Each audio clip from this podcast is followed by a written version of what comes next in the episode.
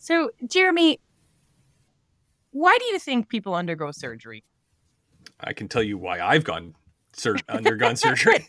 Uh, Let's I, delve into all of your surgeries, Jeremy. Yeah, we don't have enough of an episode for that. Uh, I think that the vast majority of the time, people generally would like to avoid surgery, but they're trying to, you know, something happens and unfortunately they need something, you know, fixed. I think that for whatever reason, something needs to be. I don't know. I don't know a better way to say that. It feels like something's off and something needs to be put back together. But I would totally agree. 100%. I mean, I think there's myriad specific indications for surgery, but in general, I think surgical interventions aim to right a wrong, you know? So maybe that wrong is that your appendix suddenly became acutely inflamed and caused you horrible pain and illness and it needs to come out. Um, maybe that wrong is that you were born with palate defect and your folks wanted to make sure that you could eat and breathe okay. So they had, you know, a surgeon fix that for you. Um, you, probably one that we see a lot. Maybe your knee hurts all the time because you were genetically predisposed to developing osteoarthritis or you had some crazy injury, you know, playing lacrosse when you were a kid and now your cartilage wore away and it hurts all the time. And maybe it's time to talk about putting in a new joint. Um, and then maybe your assigned sex at birth or your assigned gender at birth doesn't fit your gender identity. Um, that's a, a, a wrong that we could potentially right. So ultimately, what's considered a valid, worthwhile indication for a surgical intervention is up to the recipient of that procedure. So, utilizing an open and honest shared decision making model, patients and surgeons rely on education, empathy, and informed consent to determine the most appropriate way to right the wrong. And these tenets apply to gender affirming and gender confirming care, including surgical interventions. So, statistics on the number of transgender people vary widely, in part due to differing definitions of transgender. However, in general, transgender identity prevalence is often quoted worldwide under 1%, so anywhere between 0.1 and 0.6%. Um, transgender and gender diverse people, so the term lumped together is TGD people, um, experience a disproportionate burden of mental health problems compared to the general population. This has been shown in, in uh, a lot of data. Um, this is likely attributable to stigma and discrimination, economic marginalization, violence, and dysphoria associated with an incongruence between their gender identity and societal expectations based on their sex assigned at birth. And in many places, they are not legally protected from this discrimination. But thankfully, meaningful research exists to provide helpful data on the benefits of gender affirming care and its health outcomes. So, um, going into some of the data out there, the 2015 US Transgender Survey, so this is the N, the number of people, um, transgender and gender diverse people, was over 27,000, almost 28,000 people. Um, and this showed that gender affirming surgery was associated with lower risks of psychological distress, tobacco smoking, and suicidal ideation compared to people that did not undergo gender affirming surgery. So I think we should learn more. What do you think? Yeah, I think anybody listening to the podcast right now has heard the terms gender affirming surgery or something along the lines, uh, whether it be through the media or or, or uh, other places. And I think even myself is you know very curious to learn more about even what that is i think that mm-hmm. that's not necessarily the backbone of our education i think um, just the actual concepts of what does that mean what what what actually goes on. There are doctors that treat this and i don't think many people get the nitty gritty of the details. So just like when we've done episodes in the past on like ozempic where that is in the media all the time right now but like what is it? So i think i'm excited to learn more. This is an episode that i'm i'm really interested to to just be educated yeah i totally agree. So yeah so thankfully we have a wonderful expert guest in the field of gender affirming surgery to educate us today. So i think we should go do that Welcome to your Doctor Friends, the show that teaches you to sniff out the garbage and answers all the questions that you wish you could call or text your doctor friend. My name's Julie Bruni. And I'm Jeremy Allen, and we are two physicians who work at a nationally ranked practice and take care of some of the world's greatest athletes. We know that you have questions, and we want to help. We want to be your doctor friends. All right, and we're back. I think we should introduce our extremely esteemed guest um, this is one of those guests that again, like, is too cool to be on our show, but somehow this worked out in our favor. So I'm just gonna go with it and just and just be grateful. So I want to welcome Dr. Lorenz Schechter. Um, Dr. Schechter is one of the U.S. foremost experts on transgender surgery. He has over 20 years of gender affirming surgery experience. He is the medical director of the Gender Affirmation Surgery Program at Rush University Medical Center. Um, since 2013, he's performed about 100 to 150 gender affirming surgeries annually, um, which is about 85 to 90 percent of his patient population. Um, he offers a complete full spectrum of gender affirming procedures. Um, he is board certified by the American Board of Plastic Surgery and is a member of many, many, many other academic societies. He is the president elect of the American Society of Gender Surgeons, which is amazing. Um, he went to medical school, University of Chicago, and did his residency and fellowship at University of Chicago as well. He helped to author the seventh edition of the Standards of Care um, and serves on the editorial board for two transgender medical journals. He's also the author of the first surgical atlas concerning surgical management of the transgender patient, as well as many, many peer reviewed academic papers. Um, he also received the Illinois uh, State Bar Association Association Community Leadership Award for advocacy in support of LGBT issues. So it means a lot when you can span the the medical and the legal field. That's uh, that that says a lot about your character. So again, you're clearly too cool to be on our show, and then we we imagine with all of the advanced degrees and leadership roles in academic societies, there's very little, if any, free wall space in your office. I can imagine that that's that's probably true. So thanks for being with us today, Dr. Schechter. Thank you very much. It's a pleasure to, to be here and looking forward uh, to speaking with you both tonight. So yeah, give us your your origin story. I mean, that's whenever we have a, a guest as esteemed as you on the pod, we like to hear about how you got here. Yeah, it, well, I uh, actually was first uh, exposed to gender affirming surgery uh, back in medical school, so in the early to mid 90s. Now, we didn't call it gender affirming surgery at the time, and of course, language has evolved uh, o- over the years. Uh, you know, 30 years ago, it was sex change, sex reassignment uh, surgery. And I was first exposed uh, as a medical student and then as a surgical resident. And what was, um, I, I, had uh, no real knowledge uh, about, I can't even call it a field because uh, it really wasn't a field at the time. Uh, but I had uh, no real knowledge about transgender health or transgender medicine. I would think uh, that's probably true of, of almost everyone, uh, physician and, and non physician. And I think what struck me at the time you know, going back now 30, 30 years, if not, if not even more, um, were really many of the, the challenges that people faced. You know, back then, insurance certainly did not cover these procedures. Um, difficult to find hospitals uh, that would allow surgeons to perform the procedures.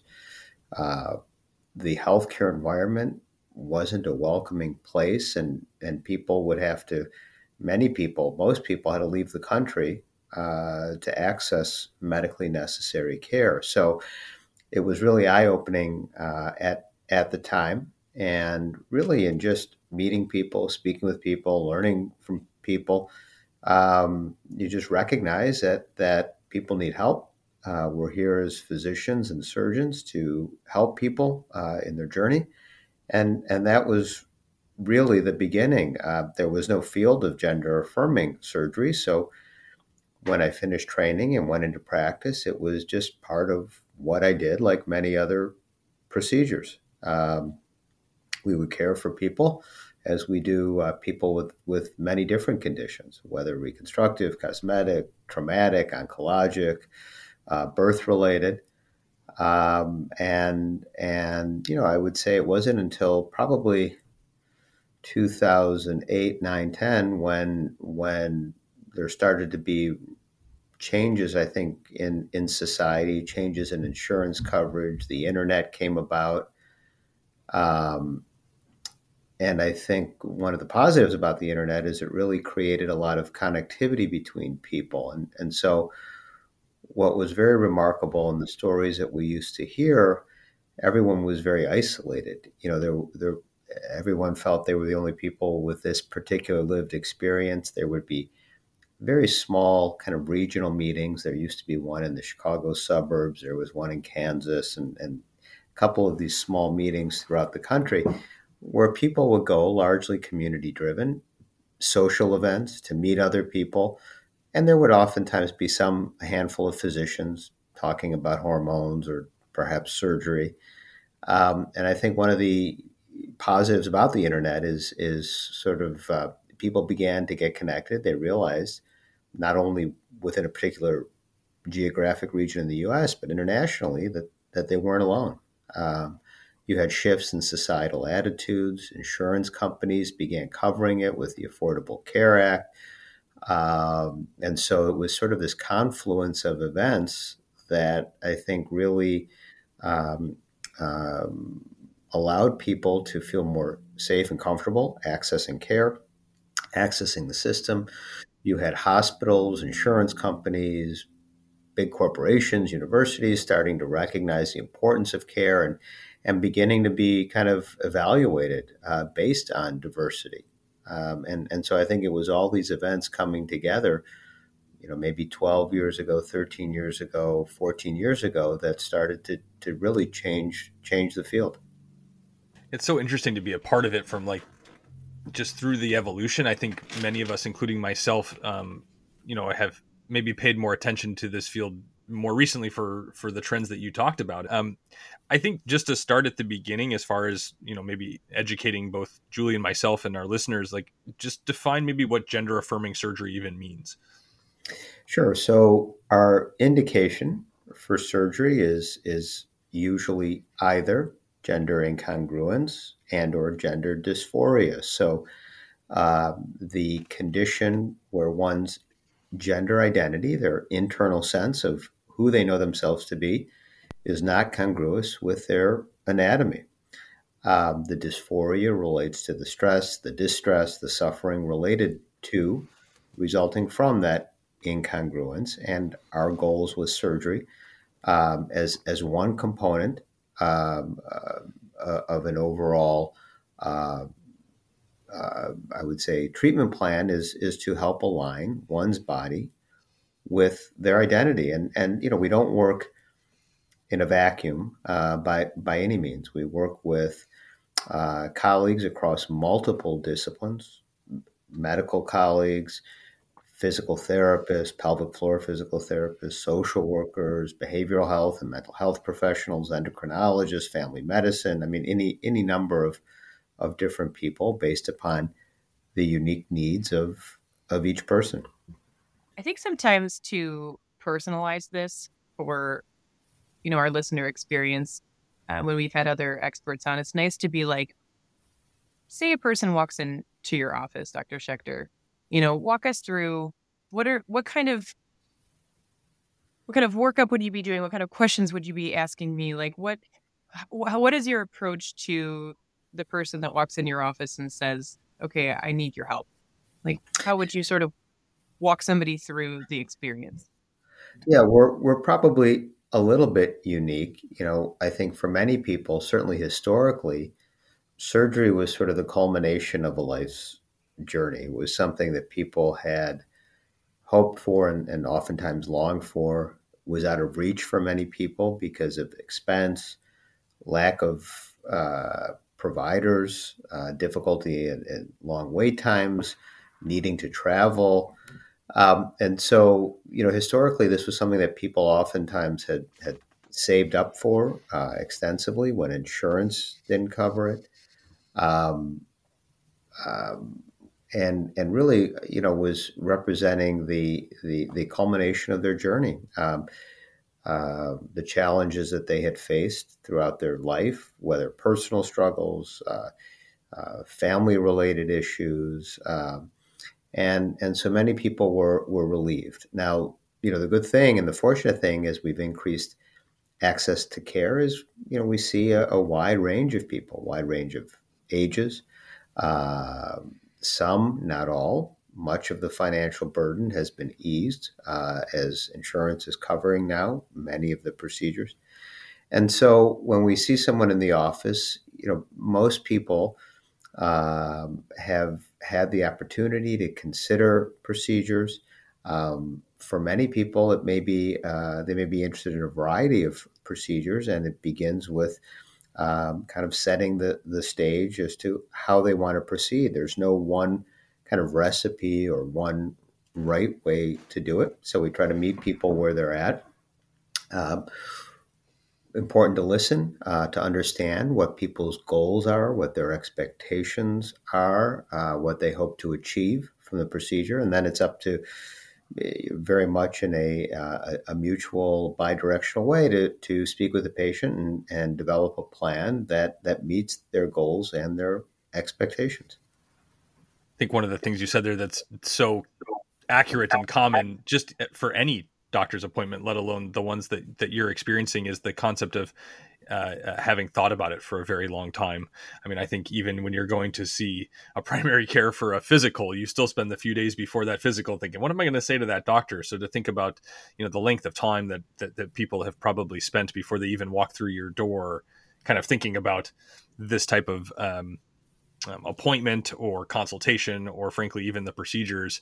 Um, and then the other thing that hit me was thinking that you you guys have your department now the, the gender uh, affirming surgery department. And just to think that there's a department right? Like you can just like the person is thinking about this type of procedure or this type of information and they and they can go and they it's a drop down. There's like a department right? It's not just like mm-hmm. who even does the procedure. I just think that the access of that has to I don't know, be pretty gratifying maybe on your end, but also just so great for the access for the patients. Yeah, I mean, it's you know, one of the things that's been interesting and rewarding for me, as we said earlier, is watching the evolution just in, in the delivery of of healthcare and medically necessary care. You know, going from a time where you couldn't find hospitals that would allow you to do the surgery to, as, as you've said now, uh, creating a, a, really a welcoming environment. Um, uh, visibility, uh, so people you know can feel again safe and affirmed uh, in in accessing care. Oftentimes, you know, by the nature of the procedures we do, uh, they can be uh, you know very personal topics, um, and and so making people feel uh, comfortable uh, in that setting is very important. The vast majority of elective surgeries have specific criteria people have to theoretically meet, or maybe criteria that they should not meet to be eligible. Are there certain criteria that, that people have to meet either before they see you or, or during the appointment? Yeah, and, and so again, a, a good question. It, it's not as if there's um, necessarily a recipe for how people have to do it. There's guidelines. Uh, the guidelines are referred to as the standards of care. Those are guidelines that are that have been developed by WPATH, World Professional Association for Transgender Health. I have the privilege of serving on the executive committee of that organization and was the co-lead author for this most recent edition, uh, version 8, that was released back in, in September of 2022. Uh, the first version uh, of the standards of care was released back in 1979. And, and just to go wow. back for one moment, I think it's important to recognize while the field has gotten a lot of media attention, certainly recently, at least in the modern era, surgery has been done for hundred, you know, hundred years. Um, so it's it's not new. Um, the uh, you know attention it receives is is um, you know, obviously has, has increased over the last 10, 5, 10 years or so. Uh, but it but it's not new. And, and one of the things that I tried to do throughout my career is really bring bring the field into the mainstream of of of medicine, have it treated and considered and evaluated as we do for any other field. Um, and and so in terms of sort of guidelines, we uh, practice in accordance with those guidelines. Those guidelines are individualized, they're flexible, they're designed as we do with um, all of medicine, re- really individualized care uh, based on the person sitting in front of us and, and what their needs are, their, med- their, their medical history, their surgical history, and their goals. And, and so part of, I think, the intent of those guidelines is to work in a multidisciplinary way. And so, because this, the, the surgery does affect and impact multiple domains in someone's life, obviously, personally, physically, anatomically, uh, can affect family relationships, romantic relationships, marital relationships, um, professional relationships. It's important that people not only understand the, the technical aspects, you know, the, the usual things that we speak about in surgery and, you know, risks of surgery benefits of surgery. But how is surgery going to impact you? And, and I think in, in discussing a procedure with someone and really engaging in that shared decision making approach, it's encouraging people to consider, you know, how is surgery going to impact them? You know, people arrive at different decisions and different conclusions, uh, you know, based upon their own their own calculus. You know, how they add things up uh, and consider things. Timing. You know, it wasn't uncommon many years ago because of the discrimination and stigma that you know people would often wait until their parents passed away. You know, they just couldn't bring their bring it uh, bring themselves to let their parents know. So it wasn't uncommon that we would hear stories of individuals undergoing surgery at, at older ages, not only because of the financial requirements of surgery at the time, but also they, you know, they waited for their parents to pass. Um, and I think, you know, some of those, fortunately, some of many of those barriers have, have certainly been reduced, not eliminated, but but reduced. And so I think helping people understand the magnitude of the surgery. Uh, you know, uh, any number of things. Many people travel. We see a number of people from all over the country as well as internationally. Um, traveling in and of itself isn't easy these days, and, and traveling after surgery is certainly not easy. Um, time off of work. Uh, who's going to help you after surgery? So, we have a social worker and a navigator in our office who help work with people to develop specific aftercare plans, which is incredibly important. We have a pelvic floor physical therapist who meets with people before surgery and works individually with people after surgery because of the nature of what we do. Uh, pelvic floor physical therapy plays a very plays a very important role. Uh, so she works with people both before and after surgery. Um, understanding again goals those may be not only physical goals they may be sexual function and sexual goals um, we have relationships with sex counselors sex therapists uh, reproductive goals fertility considerations um, so you know any number of considerations uh, that we discuss at the time of, of consultation. That's wonderful. Great taking that multidisciplinary approach, I think, is so important, and it's so great to see it happening in in action and and seeing you know having you describe how it what it looks like to a patient who's seeking this kind of care. Um, I know you know on this uh, on this podcast we like to talk about barriers to care and how we can break down those barriers and clearly just having this multidisciplinary approach and you know creating um, visibility uh, and and creating the access to this really high quality care is is extremely important to breaking down barriers. You know, going back to the to the vignette uh, as we opened up the episode of someone who's getting a knee replacement, like folks that smoke have a higher risk of you know wound healing problems and such like that after surgery. Are there you know, particular risk factors that um, you would counsel patients on? I know that could be a broad question because I know you do many different types of procedures, but in general, do you have an answer to that very long-winded question?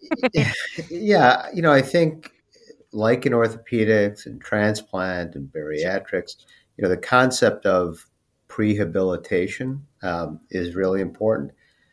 There are many factors. There's you know, medical conditions. Uh, there um, there may be social conditions and social determinants of health that that impact people's ability to perform aftercare. So, transport, you know, financial, transportation, uh, safe housing, food, privacy, confidential. You know, uh, uh, do you have a safe space at work if you have to go back to work, where you can do your dilation and, and so on? So, um, anxiety, depression, pain. Um, you know, many of the things that you see in other fields. And and I think that's an important thing to realize. Where um, um, much like other fields, you know, we we consider and look at these other factors. So um, if there are things that need to be optimized or can be optimized, certainly smoking cessation, um, looking for substance use.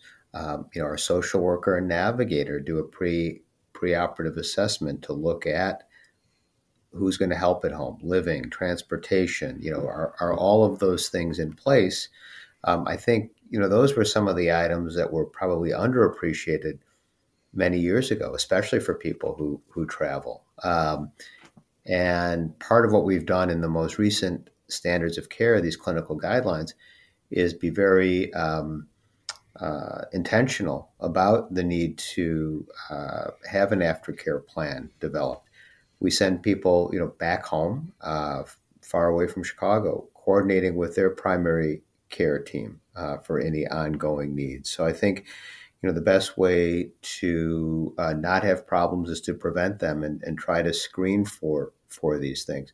You know, we see all the usual things in medicine, diabetes and and obesity and smoking and heart conditions and, and so forth. And, you know, we, we of course, uh, do all we can to, and work with our medical colleagues to medically optimize people. But I think it's also the social determinants uh, of health uh, that, that we recognize play a role as well.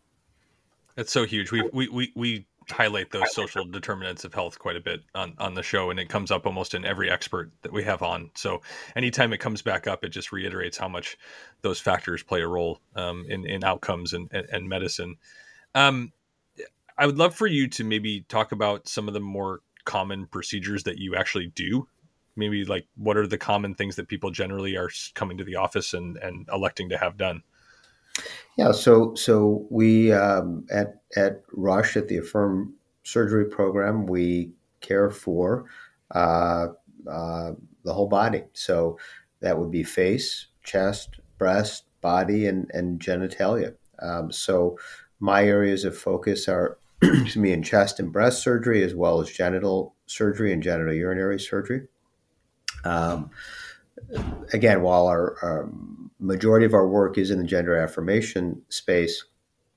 We also care for people with congenital differences, uh, uh, oncologic reconstruction, traumatic, and and so many of these principles, uh, or, or, many of the principles from oncologic reconstruction or congenital reconstruction, traumatic reconstruction, you know, we've used uh, and and modified as needed for the uh, gender affirming surgeries. So most of what I do is either mastectomy, breast augmentation, um, vaginoplasty, phalloplasty, or, or what we call metoidioplasty, which refers to lengthening of the hormonally hypertrophied uh, clitoris. And then our colleagues also perform facial feminization, facial masculinization, body contouring do people involve other physicians in the care as well? Like, do they, if they come and see you, they have to have a referral to come see you, or they come and work with their primary care doctor, or anything like that? Yeah, so so people are either probably most people are are self referred, um, but of course we have referrals from um, uh, all sorts of physicians, primary care surgeons. Um, mental health, behavioral health professionals, uh, allied health professionals, NPs, PAs, etc. Um, and as I said, in, in our office or real time, we have our pelvic floor physical therapist, our social worker, our navigator, our coordinator, um, our nurse. And then prior to surgery, uh, we obtain uh, assessments before surgery, and those are assessments that are typically conducted uh, by either primary care professionals and or mental or behavioral health professionals. Uh, we review those assessments again uh, to ensure that the relevant issues have been covered. If there's anything, you know, this myself as the surgeon, I may meet people once, sometimes twice, uh, occasionally a little bit more before surgery, but it's usually the primary care person the mental or behavioral health professional, a therapist who's had a much longer, uh, more robust relationship with the person. So we look to them also for information. We work with them to help ensure that, as we said earlier, the patient is considered, uh, the person's considered, um, you know, a wide variety of topics to make sure that they're prepared so that they've uh, heard heard things, uh, you know, probably by a couple different people in a couple different ways. You know, everybody absorbs their information a little bit differently. Uh, so, in addition to the decision aids that we have in the office, photographs, written information, uh, discussion with me and the pelvic floor team, and and so on. You know, hearing hearing different considerations from ex people with expertise in other areas, therapists, mental health, behavioral health, primary care, endocrine. You know, I think uh, also helps guide people in terms of their decision making, whether it's timing, type of procedure, and we learn information too. You know, we we we want to make sure that that what you know what we're hearing is is sort of consistent with with what the person is saying. Um, if people have difficulty communicating, mm-hmm. um, uh, not comfortable communicating, sometimes it's easier to speak to people that they've had long-term relationships with and they've developed that comfort over many you know many years. So we're always looking to, to glean additional information and learn learn additional things from from their team. And you know again that may be people out of state out of country. Dr schechter can you debunk some of the common myths or misinformation out there about gender affirming surgery? Um, a couple that i just came across through just looking through things online you know transgender need uh, transgender people need therapy, not surgery. What would you? Yeah. How would, would you be your response to that? Yeah, and and so again, there's no right one one way to care for people.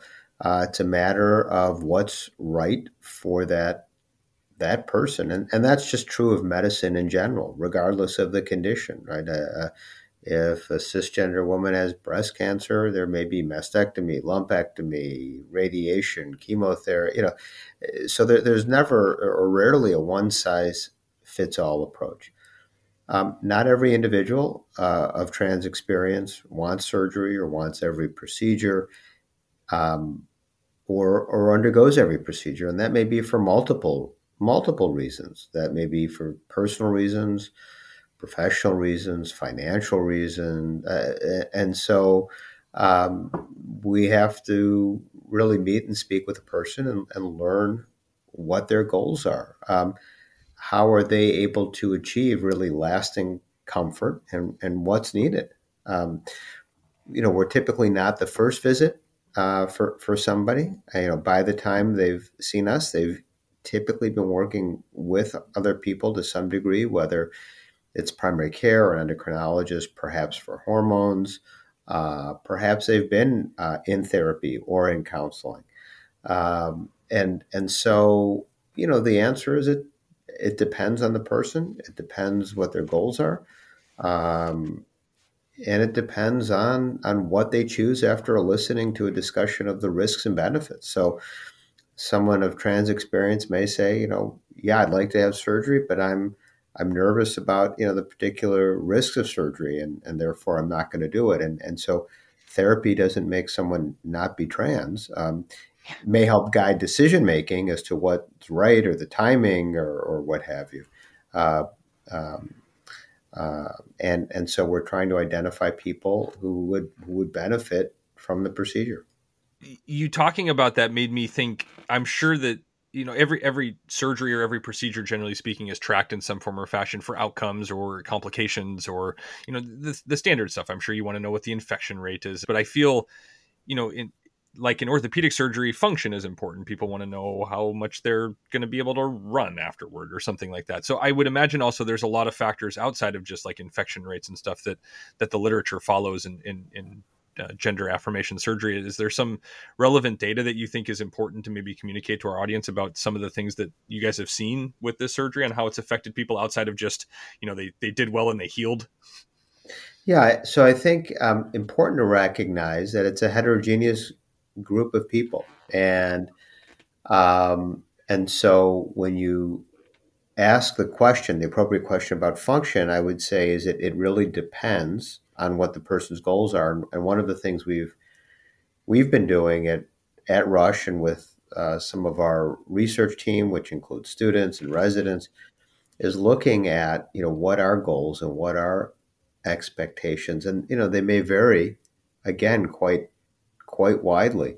Um, you know, certainly if you're talking about vaginoplasty, for example, um, you know, people have different goals with what they hope or with what they want to achieve from the procedure, with uh, how they uh, anticipate romantic relationships, if if at all, um, you know, following the procedure. So again, one of the things that we included intentionally in, in the updated standards, this version eight, is tracking outcomes. So we track, you know, we track outcomes a variety of ways. We have all the standard um, uh, tracking that we do through through the hospital uh, mechanisms and so forth, and through the REDCaps data and and, and database and so forth.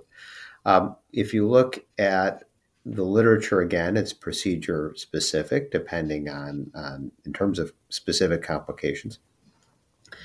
And I think most of the and, and, really, you know, what we talk about in surgery every day are surgical things, things like risk of any surgery, bleeding, infection, wound disruptions, um, uh, you know, th- things of that nature. Most of those, uh, so I'm pretty uncommon for procedures like mastectomy and breast augmentation. For the genital procedures, which are, of course, of, of higher degrees of complexity, um, most in the area, for example, of vaginoplasty, are either self limited or treated um, uh, with local care and, and, and so on. Um, phalloplasty, probably our most involved procedure. Um, complication rates there are higher in terms of um, urinary uh, issues. Um, and, and those are the discussions that we have with people, uh, very, very forthright discussions that we have with people in, in the office. And that helps guide their decision making and their choice as to what, uh, what procedure, if any, uh, to undergo. One of the myths that uh, you know Julie uh, wrote down here that's great and leads into maybe from what you were just saying there is like what if people regret the decision? Doesn't you know don't people regret this? And so are you guys following satisfaction scores or like how do, how do, how do you how do we know that answer? Yeah I, I think that's a really important question. And you know i like to answer the question of of quote regret like this. So i think we have to be specific about what we're talking about.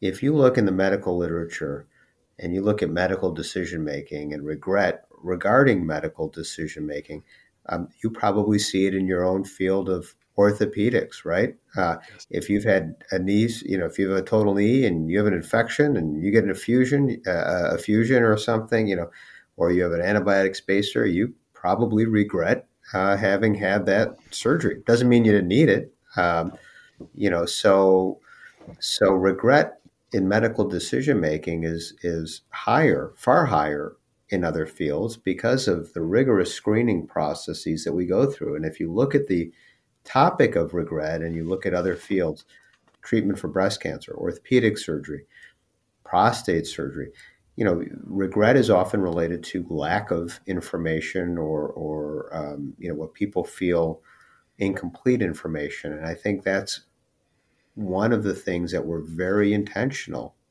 about uh, is trying to make sure that people are well informed uh, before you know before surgery and, and regret also imply uh, i think means that you would have made another decision so so sure do people have um, you know if you have a complication is it more likely that you may experience regret yes that doesn't mean you're not who you are. It doesn't mean you regret your identity. Maybe it means, okay, well, you know, that the procedure may, you know, I, I had second thoughts about the procedure. I am who I am. So it's got nothing to do with my identity. Regret related to to one's identity or, or experiencing regret you know is extremely extremely low because you know under 1% because of all uh, these discussions that we have prior prior to surgery. You know, these these processes that we're talking about are, are really a higher bar than we have for many other uh, you know many other fields. Uh, people have often considered it for, for many many years. People have to have a preoperative assessment not only by me but but by others, whether primary care, mental health, or behavioral health. They meet with us in the office. So there are, you know, multiple touch points along, you know, along the way. Now, also people may look back and say, um, in the rare circumstances, very rare circumstances where they may request a surgical reversal or, or some form of, of detransition, so to speak, they may not experience regret, right? That was part of their journey. That was the deci- the correct mm-hmm. decision for them at the time. Um, you know, it is conceivable that that life does change as we move on, and and goals change, and and and so, you know, I often compare it in plastic surgery to our field of breast reconstruction. You know, I ask my colleagues who specialize in breast reconstruction, do you ever have cisgender women who want their breast implants out? You know, do you call that regret? Right? Do you ever do you do you say uh, you know you have patients who want fat grafting to their breasts or implants out and autologous reconstruction? You know, do you term that regret? And so I think unless we're going to have some consistency across the field of medicine, you know, if you've had prostate surgery and you've you're incontinent or you have erectile dysfunction. You may re- regret having had it. Doesn't mean you didn't have prostate cancer or need the surgery, and maybe you would have elected radiation. You know, these are the informed consent discussions and the shared decision making uh, discussions. And I think many of these, you know, these are pl- applied very unequally or disproportionately in the field of gender affirming surgery. You know, if you're to, if we're to start calling every, um, you know, revision knee or knee fusion or antibiotic regret, you know, then then we can start comparing rates of regret in, uh, in you know, in in the field. But I think, you know, I would say let's get consistency with other other fields of medicine and surgery. You know, other misinformation that the field is somehow new. It's not new. You know, the modern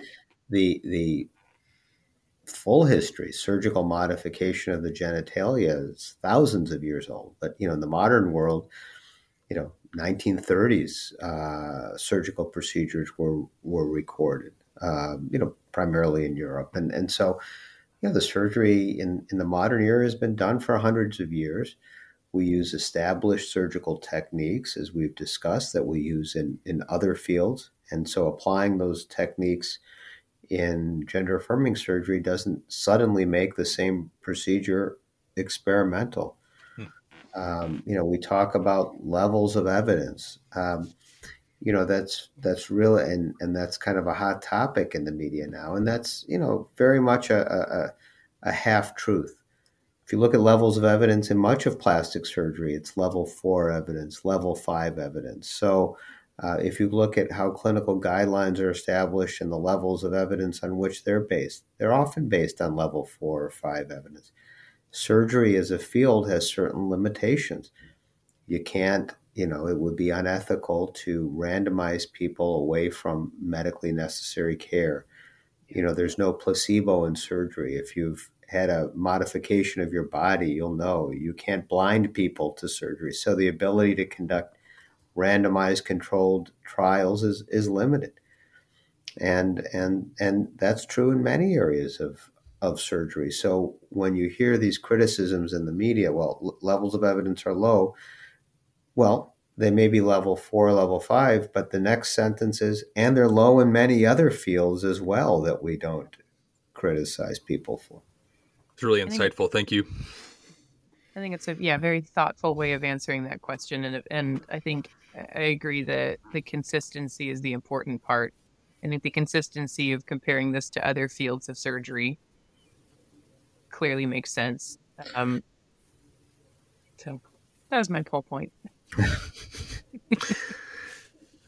I feel you you touched on it at the beginning a little bit because you know you've used the word modern surgery for this, but even just the evolution from when you started to where you are now has been just. I, I mean, I would imagine that you have thought about writing a memoir. If you haven't, you should. um. I'd read it. I mean, it's it's interesting stuff. I mean, I, I think it would it, it it's people the things that you've been a part of and have seen are are it's it's an evolution that people will talk about for a long time and it's obviously not done. I'm just saying that it's it's i'm sure it's been crazy is maybe what i'm trying to say. Is there something that stands out through the years that just when people i don't i'm sure you get asked a lot of media questions these days about like what's the field like compared to what it was before? Is there stuff that stands out to you as being just kind of crazy that where it is right now compared to where it was? Yeah, I mean, I, I, think you know certainly there have been technical evolutions. You know, use of the robot and different uh, evolution flap techniques. Um, I think the most dramatic change for me is is the evolution of of of the medical environment, the hospital environment, the healthcare environment. I mean, you know, 20 some years ago, people were concerned they would lose their job. And, and so had to be very cautious of what was placed in a medical record, of what was submitted to insurance, uh, because people could be fired for that. Um, those were very delicate topics, you know, around, um, um, you know, which fortunately, for the most part, those issues have have largely gone gone away. Not completely, but but largely gone away. Um, you know, hospitals closing, you know, closing their doors in our face. I mean, that happened many, you know, many many times. So the evolution, I think, of of just that, uh, of the, uh, you know, of the of the hospitals, of institutions, of insurance companies, um, I think has been probably the most uh, dramatic difference uh, that that I would say I've, I've seen. Yeah, I'm sure that Dr. Schechter, who graduated uh, fellowship and started his career, would would be very interested to hear about the medical director of gender affirmation surgery program at Rush, uh, Dr. Schechter. I just would imagine that those two people didn't know that they were going to exist. No, that's. I mean, I would right. I I would say that's a fair statement. I did not foresee this. Um, um, I don't think anybody would have for, foreseen it. Um, and you know, as I said, I have always felt we're simply providing a service to people, and and um, um, you know, 24 years ago, I wouldn't have anticipated that I'd be speaking to you about about you know a field of, of gender affirming surgery because there there simply was no field uh, of gender affirming surgery at the time. Not that we didn't do it, um, but but um, um, you know I think we've come a long way in terms of of access to care. Um, recognizing the importance and the medical necessity uh, of, of care, um, creating an environment for people where they're comfortable um, to the extent possible, comfortable talking about difficult topics and and and you know again it's our our goal our role to help people achieve comfort with themselves well i yeah. can tell you that there's a couple doctor friends and colleagues uh, here at, at, at rush who are very happy that you are providing the the care and giving people access to to even just consultations to be able to get more information and come on our podcast and let people understand more because uh, it's just the more people can learn the better. I mean that's the whole backbone of what we're trying to do here. The more information people have accurate approachable good information is always a good thing. Yeah. My joke was going to be 24 years ago you know dr schechter you were saying that you couldn't foresee yourself being um, you know being where you are now because 24 years ago there weren't podcasts. No That's right. Yeah, that's no, right. That's, that's true. No, there, were eight tra- eight, there were eight terrestrial radio, baby. well, this has been it, it's so illuminating, Jeremy. I don't know if you had any final questions for Dr. Schechter before we just ask kind of how folks can get yeah, in touch no, with him. Uh, we usually ask about what resources our experts recommend for I think I would looking for more information. Yeah, I think I would just to build on what we were just talking about there. Is there anything coming down the horizon or anything that you guys are working on that, you know, you see coming forward with gender affirmation talked surgery? About, talked about robots using the robots.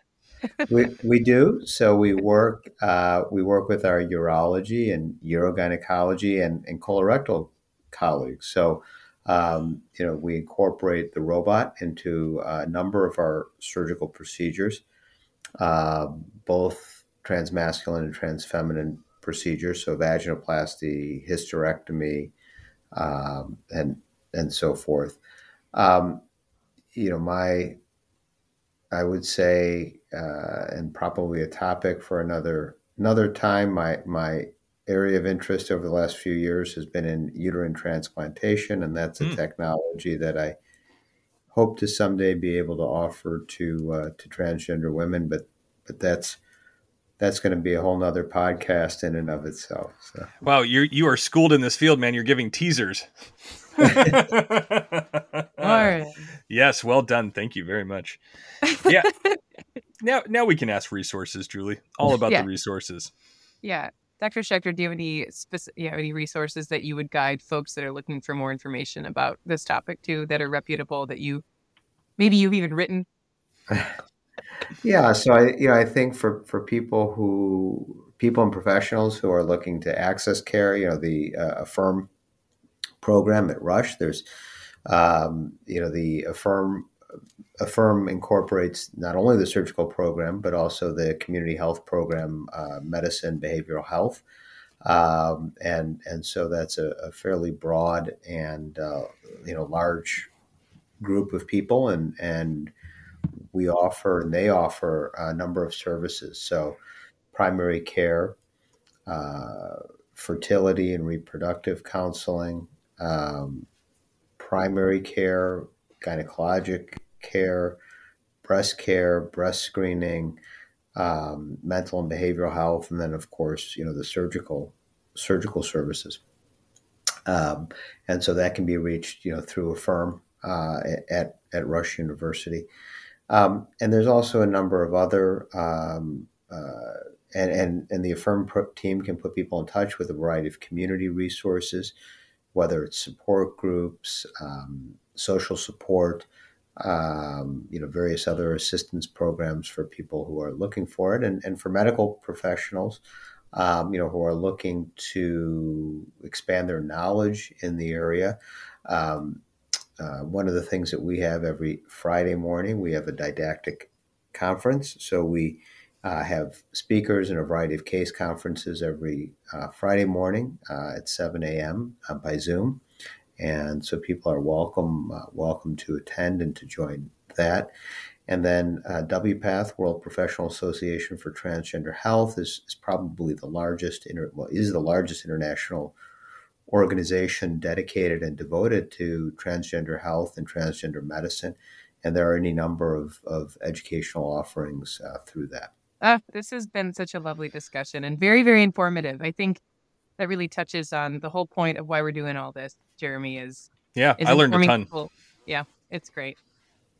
I hope you have a clever ending because I certainly don't. I sure, so, yeah, I have a semblance of one. I think it's just this kind of came up, but everyone has the right to heal, and everybody has the right to be informed. So listen to your doctor friend.